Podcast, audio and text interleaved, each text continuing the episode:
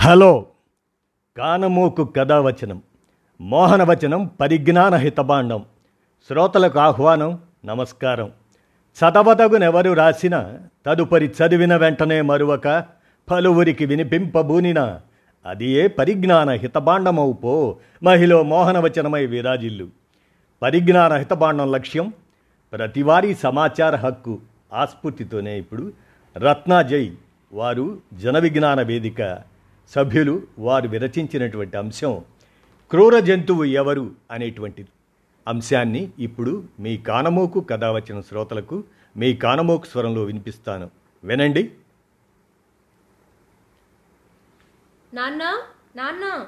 ఆ, ఏమ్మా? మరేం? నాకు ఒక ఏనుగు కొని పెడతావా ఓ ఏనుగా? ఓ కొంట.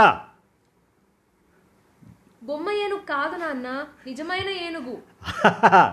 నిజమైన ఏనుగా? అవును. ఏం చేస్తావురా దాంతో? లాల పోస్తాను పాలు పెడతాను బువ్వ పెడతాను దానితో ఆడుకుంటాను నిద్రపుచ్చుతాను. నిజమైన ఏనుగు చాలా పెద్దదిగా ఉంటుందమ్మా.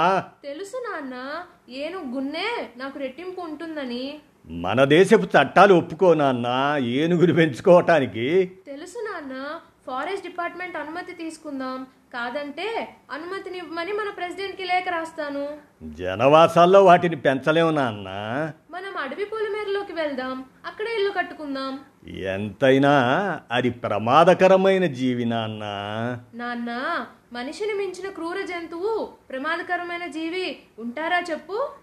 అంత మాట అనేసవేన్రా తన స్వార్థం కోసం అడవులను నరికేస్తాడు. ఆ తర్వాత పంటను నాశనం చేస్తున్నాయని బాంబులు పెట్టి ఎలక్ట్రిక్ వైర్లు పెట్టి అడవి పందులు జింకలు ఏనుగులు ఇలా ఎన్నెన్నో జీవులను నిర్దాక్షిణ్యంగా బలిగొంటాడు. వాటి ఆవేశంలోకి జ్వరపడతాడు క్రూర మృగాలు దాడి చేశాయని గగ్గోలు పెడతాడు. మాట్లాడరేం నాన్న ఆహార కోసమో లేక ఆత్మరక్షణ కోసమో లేదా తన పిల్లల రక్షణ కోసమో తప్ప ఏ జీవి అయినా ఇతర జీవులపై దాడి చేస్తుందా? చేసిందా? చెప్పు. అది కాదురా. మానవ జనాభా పెరుగుతుంది. పెరుగుతున్న జనాభాకి అనుగుణంగా ఆహారం కోసం ఆవాసం కోసం అవసరాల కోసం అడవులను నరకటం తప్పటం లేదురా.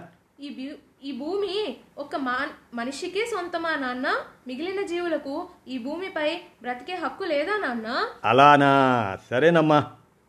చూద్దాం మరి.